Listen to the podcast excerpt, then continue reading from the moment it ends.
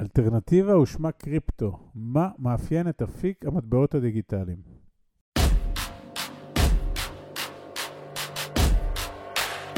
ברוכים הבאים למדברים השקעות עם עמית ואגר.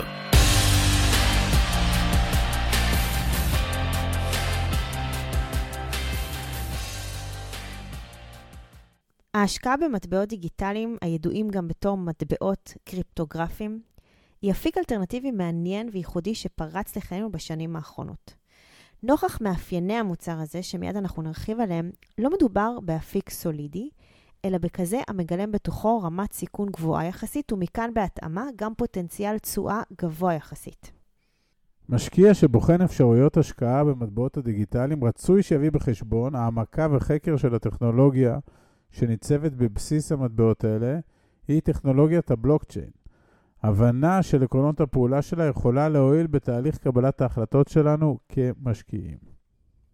בתמצית, נגיד שטכנולוגיית הבלוקצ'יין היא מערכת הצפנה מתוחכמת במיוחד, שעל גביה נרשמים ומתעדכנים באופן תדיר כלל העסקאות המתבצעות בעולם המטבעות הדיגיטליים, תהליך שנקרא קריאה. הרישום הזה מתגבש לכדי ספר ציבורי או פנקס ציבורי, שאי אפשר לשנות אותו. עובדה שמבטיחה את ההבטחה והאמינות של העסקאות.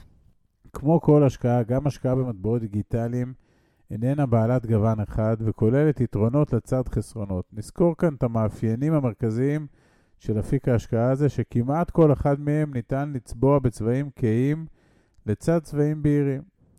תנודתיות גבוהה, הנתון המרכזי שעובד מצוין לשני הכיוונים. ערך המטבעות יכול להשתנות באופן תדיר מאוד וקיצוני מאוד. למשל, ב-10% ליום אחד, ובמהלך 22 המטבעות האלה איבדו עשרות אחוזים מערכן. התנודתיות הזו הופכת את המטבעות הדיגיטליים להשקעה בסיכון גבוה, ועל המשקיעים להיות מוכנים לחוות הפסדים משמעותיים הנובעים מהסיכון הזה. מצד שני, אותה תנודתיות עצמה מגלמת בתוכה גם פוטנציאל לתשואות מאוד גבוהות.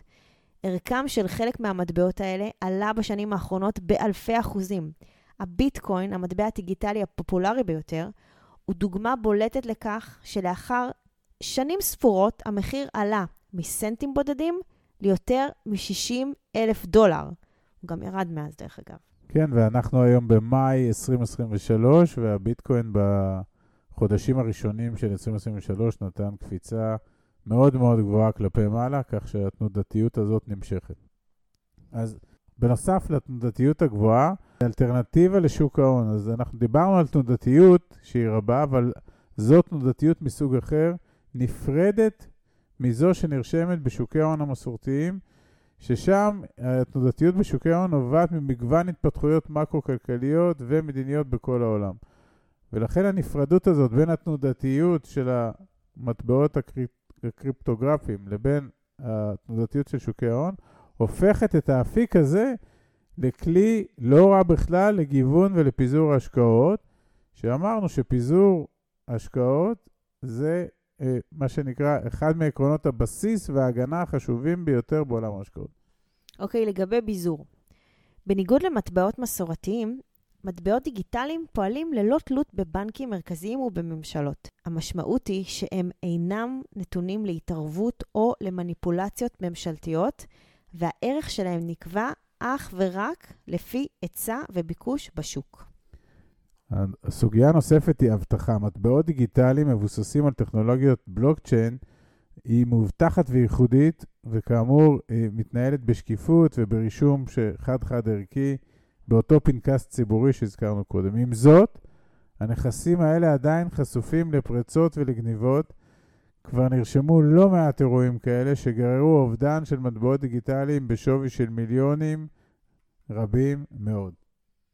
אי-ודאות רגולטורית.